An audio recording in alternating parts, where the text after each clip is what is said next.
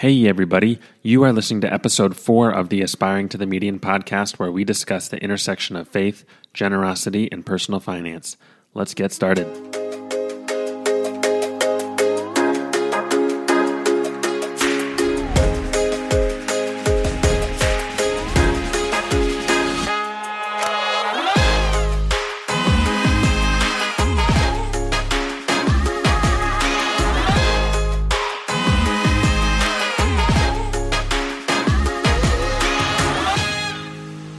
Guys, I'm your host, Kealan Hobelman, and I'm here with my co-host and brother, Cody, and we have a great episode for you today.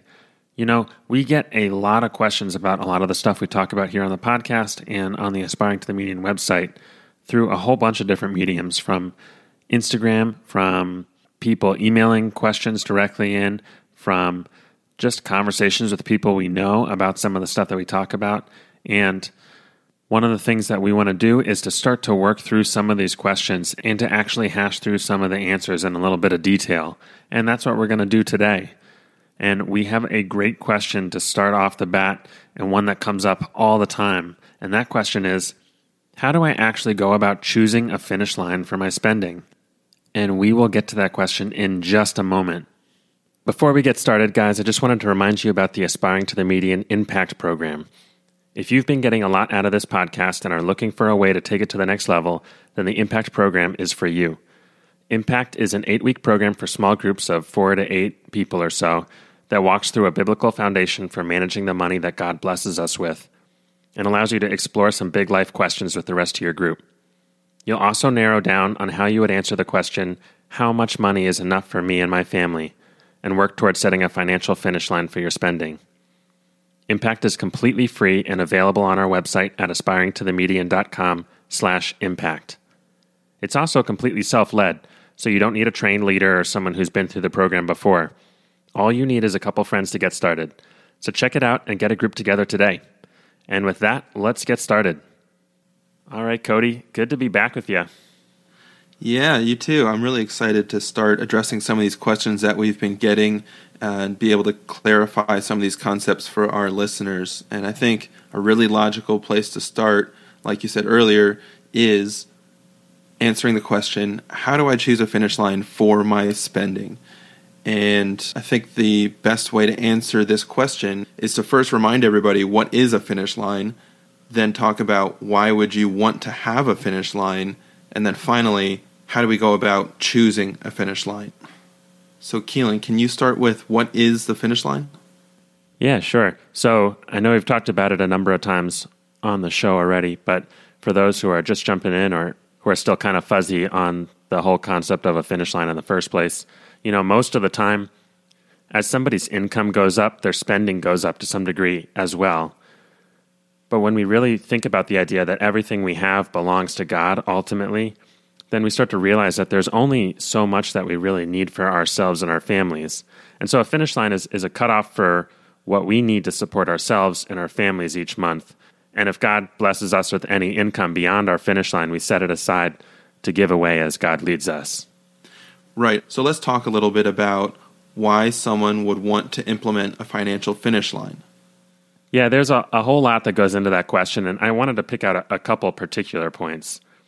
The first is the idea, which, again, we've talked about before, that everything we have belongs to God. And if you think through the whole Bible narrative, even all the way back to Genesis 1 and 2, God creating everything from nothing, it seems obvious that everything belongs to God, but that's often not how we intrinsically think about our finances. We tend to think of our finances as my money belongs to me because I worked hard for it, or I put in all this work to get to where I am, or you know, I worked through college or graduate school or whatever it is, or I worked up through my career. And so there's a intense personal ownership that I think we intrinsically feel when it comes to our money. And I think that's probably an even stronger feeling for us as Americans, because our country is founded on that idea of individualism and pulling yourself up. So that personal attachment to our wealth is very strong and something that is hard to work through. But when it comes down to it, I think the Bible is very clear that everything, including all of our money and wealth, belongs to God. It's not ours and we're giving some back to God. And so when you start to see all of money and wealth as ultimately belonging to God, then our role starts to transition from owner to manager. And we've talked about that manager idea before. And so when we see ourselves as a manager of something that belongs to God, the question starts to change from how much do I owe back to God to something more like how much of God's wealth should I be taking for myself? Right, and I think this truth is pretty evident in Scripture, and you might even say obvious, but in my experience, I didn't realize it until it was pointed out to me, and the implications of that understanding are pretty massive. Yeah, and I think that's the case for probably most people in our culture, because that is not naturally how we hear about money and wealth in our churches and in the Christian American context. You know, we hear about it basically with the narrative of how much of what is mine should I give back to God or give to what God is doing. And so it's quite a worldview shift to start to see it the opposite way. So the second point that I think is important to consider is that money and wealth are very powerful, and that works on both sides of the coin. So money has the potential to do incredible good, and we have seen that in all kinds of stories about God using money and wealth to significantly impact people and cultures and to tackle problems. But on the flip side, money also has an incredibly destructive potential as well. And that theme is all throughout the Bible, Old Testament and New Testament. We could talk through any number of verses that talk to that subject, but there's two here that I wanted to point out in particular, which I think help illustrate that point. The first is from Ecclesiastes chapter 5, verse 12, which says, "Sweet is the sleep of the laborer, whether he eats little or much. But the full stomach of the rich will not let him sleep." Right, and the second one from 1 Timothy chapter 6, verses 9 through 10. "But those who desire to be rich fall into temptation, into a snare, into many senseless and harmful desires that plunge people into ruin and destruction. For the love of money is a root of all kinds of evils. It is through this craving that some have wandered away from the faith and pierced themselves with many pangs." And I think both of those speak to something that even outside of the Bible, just in popular culture or watching celebrities or very wealthy people, we all kind of intrinsically know on a larger scale. We know that when people are blessed with incredible wealth or even more wealth than they know what to do with, that it is often very destructive. And you can see that in the news every day, with families being pulled apart and with people becoming out of touch with reality and seeing those around them differently who have less than they do. And I think that's just strengthened by the fact that the Bible speaks very candidly about that process. And I've seen firsthand as a financial planner some of the complex issues and problems that arise as you see net worth and income rise in a household. Right, and I think that the benefit of a financial finish line in this context is it gives us a boundary to protect ourselves from those kind of problems and complexity, and ultimately from that destructive power of money in our life after a certain level.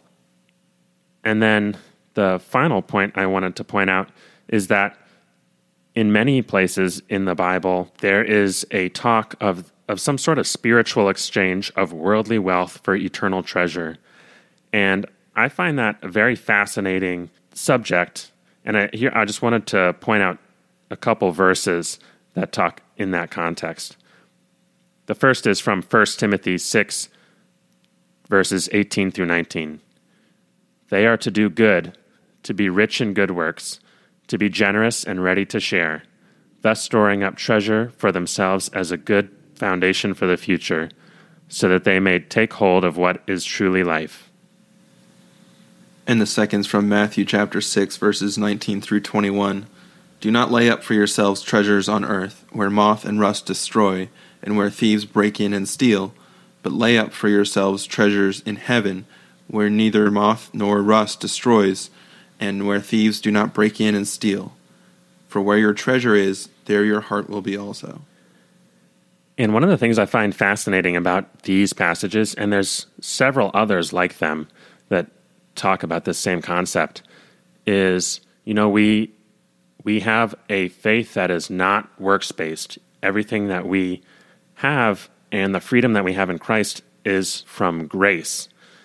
And so I find this whole idea of eternal treasure, or treasure in heaven, to be fascinating in that context of grace. But one thing that is clear is that our wealth on earth certainly will not follow us to heaven. There's that common phrase that you never see a U-Haul following our hearse.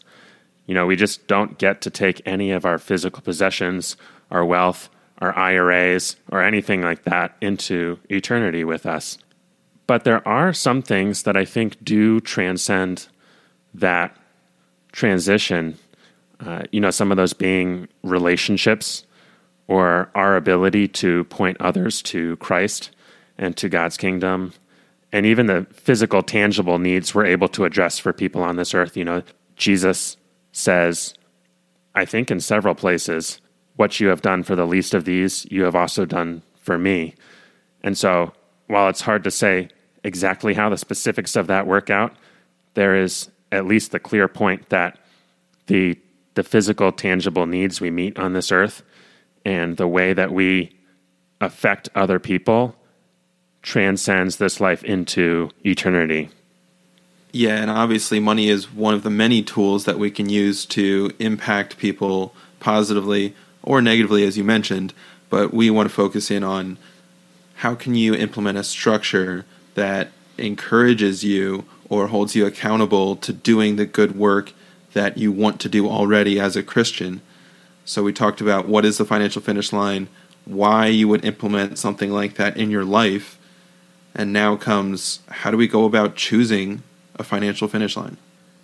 Yeah, and before I get to that question, you just reminded me of one more point, which is if we don't have some kind of structure, it's really easy to just accidentally go through all of life, never really harnessing our finances and the money that God has blessed us in one of the richest countries in all of history to be able to have an impact on these kind of kingdom things and on other people and on the poor and suffering. You know, it's just so easy to get caught in the day-to-day of life and on always the next step and getting the kids through college and then saving for retirement and on that we really miss a whole side of things that God has intended for us to be a part of.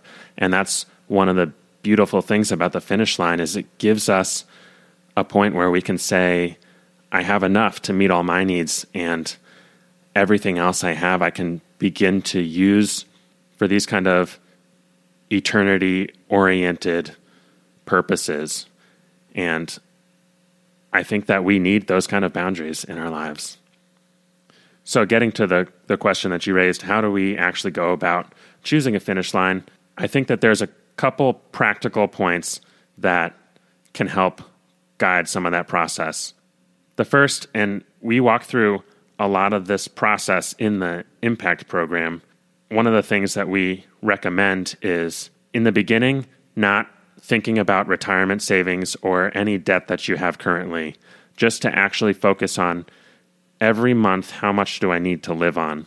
Because I think that simplifies some of that question a little bit. And those other categories of retirement savings, long-term savings, and debt are all important and are part of another conversation, but at least to start when you're looking at finish line, just really focus on how much do I need each month to live on.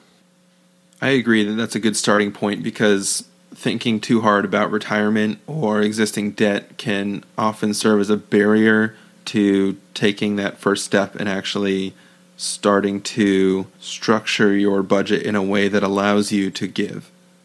Right. And once you're focused in on just what you need month to month, I think it's helpful to frame that in the context of the rest of the country, because I think that gives us a little bit of an objective look at how much does an American actually need to live on.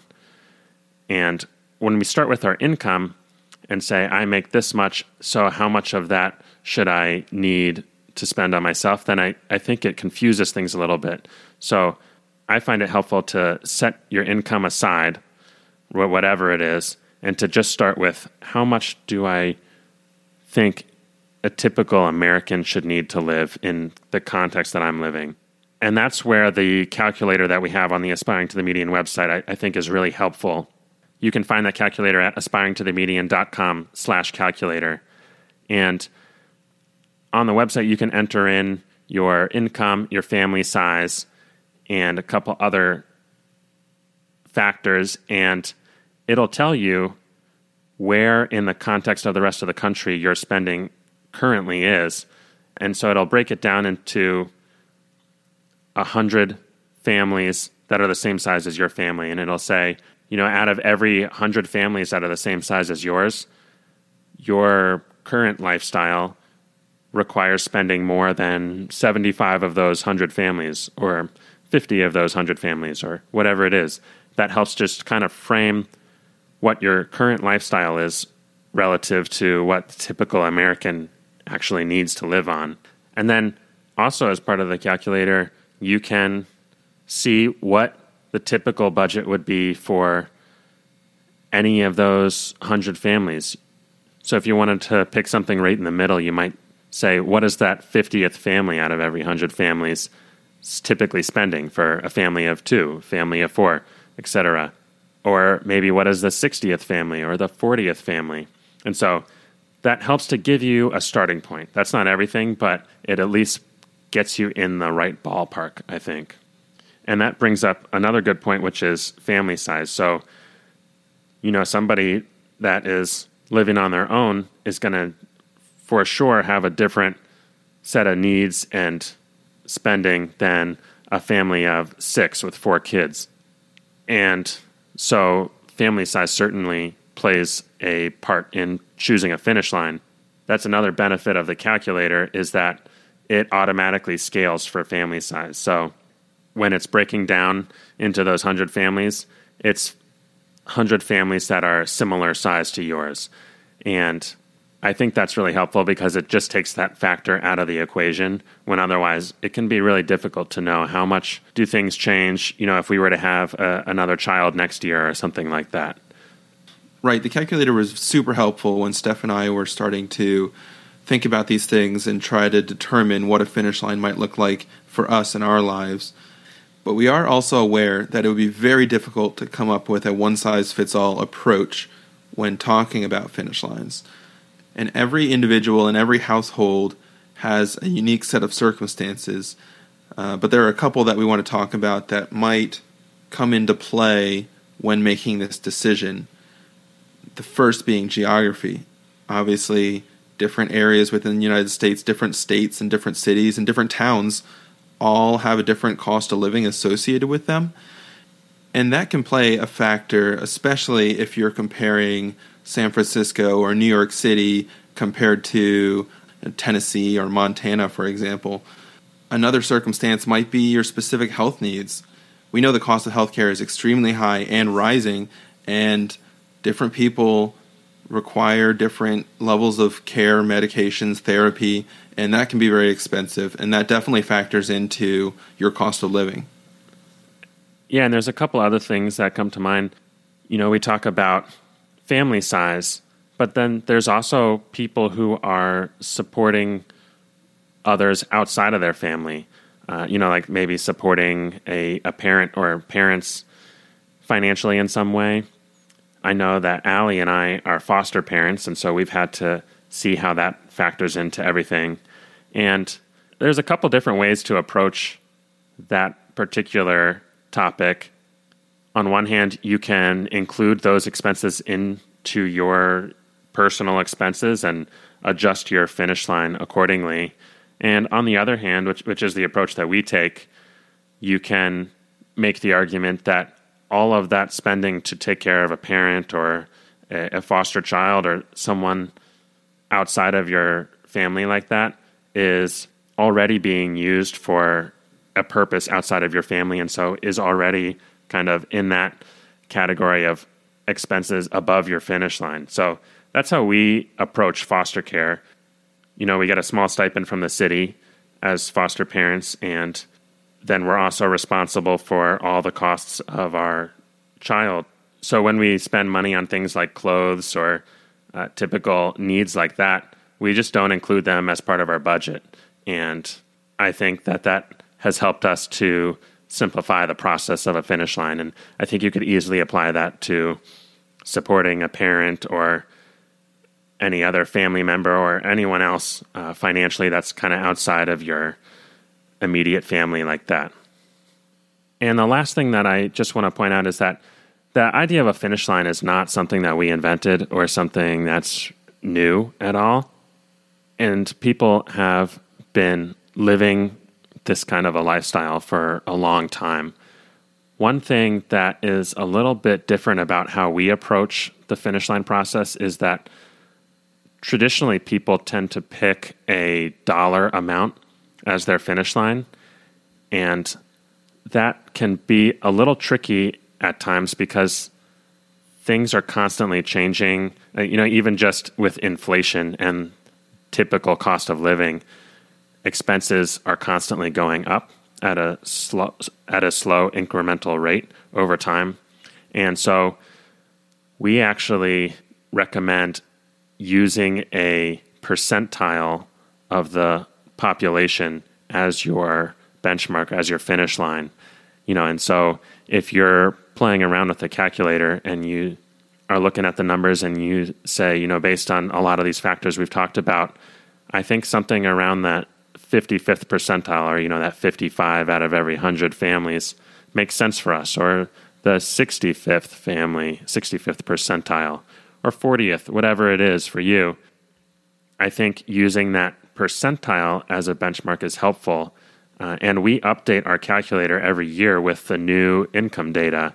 And so if you say, like the 55th percentile is our finish line, then next year you can come check the calculator and see that that dollar amount that's associated with that has gone up a little bit with the rest of the economy. And so that's just one way that I think things are a little simpler if you use a different measure than an actual dollar amount. And like I said before, it also scales for family size. So, if you've committed to the 55th percentile and you have a child next year, that dollar amount is going to go up as your family size increases, and you can see that on the calculator pretty easily. So just one last thing to consider as you're choosing a finish line. That being said, that's just the system that we propose and we like using ourselves. But if that seems confusing for you in any way and you would rather just pick a dollar amount, then feel free to do that. It's better to do something and to draw a line somewhere than to do nothing at all. So we don't have time to get into all of the details and specific situations that you might come across. But now that we've actually talked a little bit about how you might go about choosing a finish line, I did want to share some other thoughts.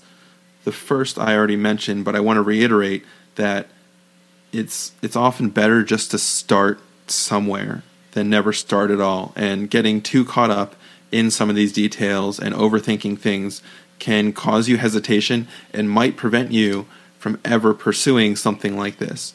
And the approach that I ended up taking with Steph was to just get started. And so we had conversations and thought and prayed pretty hard about it. And eventually just picked a number and the way that we wanted to express that we were making a decision or a commitment to something even if it wasn't set in stone, was just to go on the website and click on the commit button. For some reason, something about clicking on that button made it a point in time that I could look back on and say, this is when we made a decision and we can move forward from here.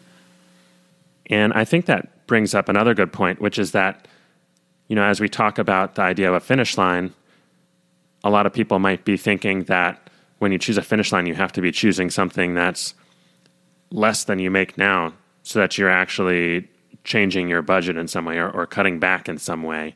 And while that might be true for a number of people that implement a finish line, that's not by default what a finish line means. You know, I think there's just as many people that will have a finish line that's above what they earn and make currently as there are as those who would choose a finish line that's less than they currently earn or make.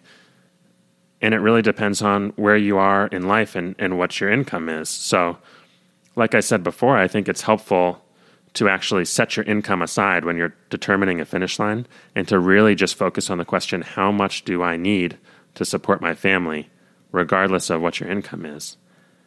After that point, once you have an actual number and a line in place, then you can look at your income and say, all right, well, we're quite a ways away from that finish line right now.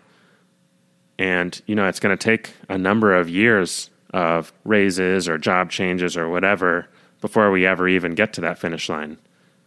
And I think it's still just as helpful to have a finish line in that case because it helps you to orient all of your future financial decisions around that point. But on the other hand, there's those who are maybe later in their career or just have a higher income.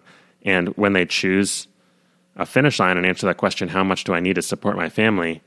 They can see that they're already above that number. And for those people, they actually will be cutting back. And so, again, it's just helpful to separate your income from your needs when you're trying to make this initial decision. Another point I wanted to make is that this is not designed to cause shame or guilt or any sense of obligation. This is simply a structure, like I said before, that you can implement into your life with the desired result of freedom and purpose. And we see this type of thing in other parts of the Christian walk. One obvious one is marriage. You've made a commitment to another person, and you're not going to go have romantic relationships with other people. That's something that we see from Scripture. That's something that is socially acceptable. It's something we all understand as Christians. And what we found as we looked through Scripture for what does Jesus say about money, what does the Bible tell us about money, is this is one way where you can implement some kind of accountability system, some kind of purposeful system that will allow you to start handling money in a godly way. Yeah, that's a great comparison, I think, to marriage and the boundaries of marriage. And, you know, that is something that I think as American Christians, we understand very clearly. The boundaries of marriage just make sense to us, and experiencing marriage without those boundaries is easy to see as destructive and hurtful to not only others, but to ourselves. And the interesting thing is God talks about money and the dangers of money and wealth far more than he actually talks about marriage or sexual purity or anything in that realm. And I think it can be equally as destructive if not handled with intentionality and with boundaries. But what those boundaries are for us as American Christians is harder to define and not, it's just fuzzier in our heads. I'm reading a book now called God and Money, which is an amazing book, and I highly recommend it for anybody listening. But they talk about some of this cultural context in one of their chapters, and I just wanted to read a quick section from it because I think it's helpful. They say, different cultures have different areas of sin that are normalized and accepted, whereas other areas of sin get aggressively called out. All sin is worthy of attention, but the culture one resides within will dictate just how serious certain transgressions appear in the public eye. In America, certain sexual sins are a really big deal, as they should be. But financial greed is not condemned very loudly. In fact, it is at times a virtue. No one will be ostracized in America because of their financial stinginess. In Liberia, things are just the opposite. While there is a certain sexual permissiveness in Liberian culture, a lack of generosity is met with complete social disdain. It is seen as unacceptable to become wealthy without sharing one's abundance with others. We need to try and be aware of our cultural blinders. In a consumerist society that celebrates wealth and individualism, we must be careful to avoid succumbing to the numbness towards the sin of financial miserliness.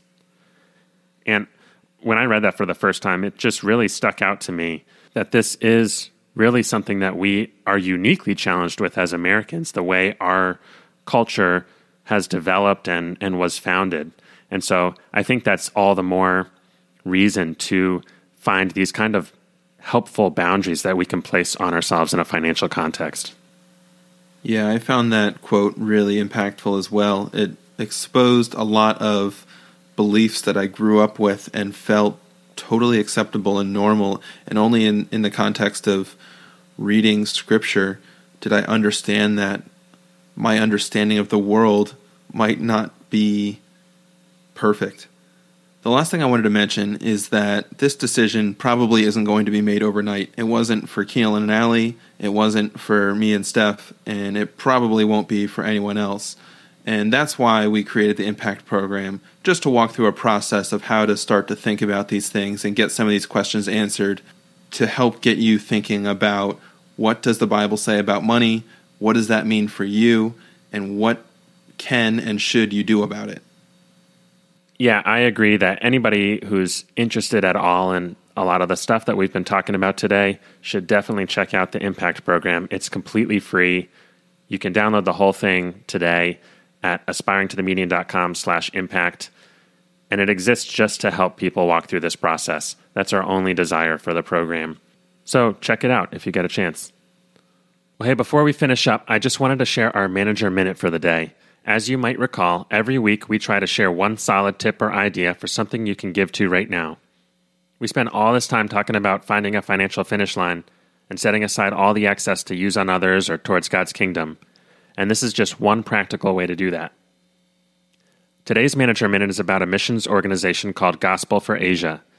Gospel for Asia started in 1979 as a native missionary movement committed to reaching the hardest-to-reach areas of Asia with the gospel through native missionaries who already live there. Since their inception, they've also grown to include supporting children, community development, and a whole host of related ministries. But their commitment to the unreached people groups of Asia has been their central pillar the whole time. So if you get a chance, check them out at gfa.org. Hey, thanks so much for listening to the show, guys. If you have questions about aspiring to the median, setting a financial finish line, or anything else you heard on the show today, we would love to hear from you. You can reach us on Instagram at Aspiring to the Median, through our website at aspiringtothemedian.com, or by email at hello@aspiringtothemedian.com. Send us any questions you have, and we would be glad to answer them on one of our future episodes. Well, that's all we have for today. We'll see you next time.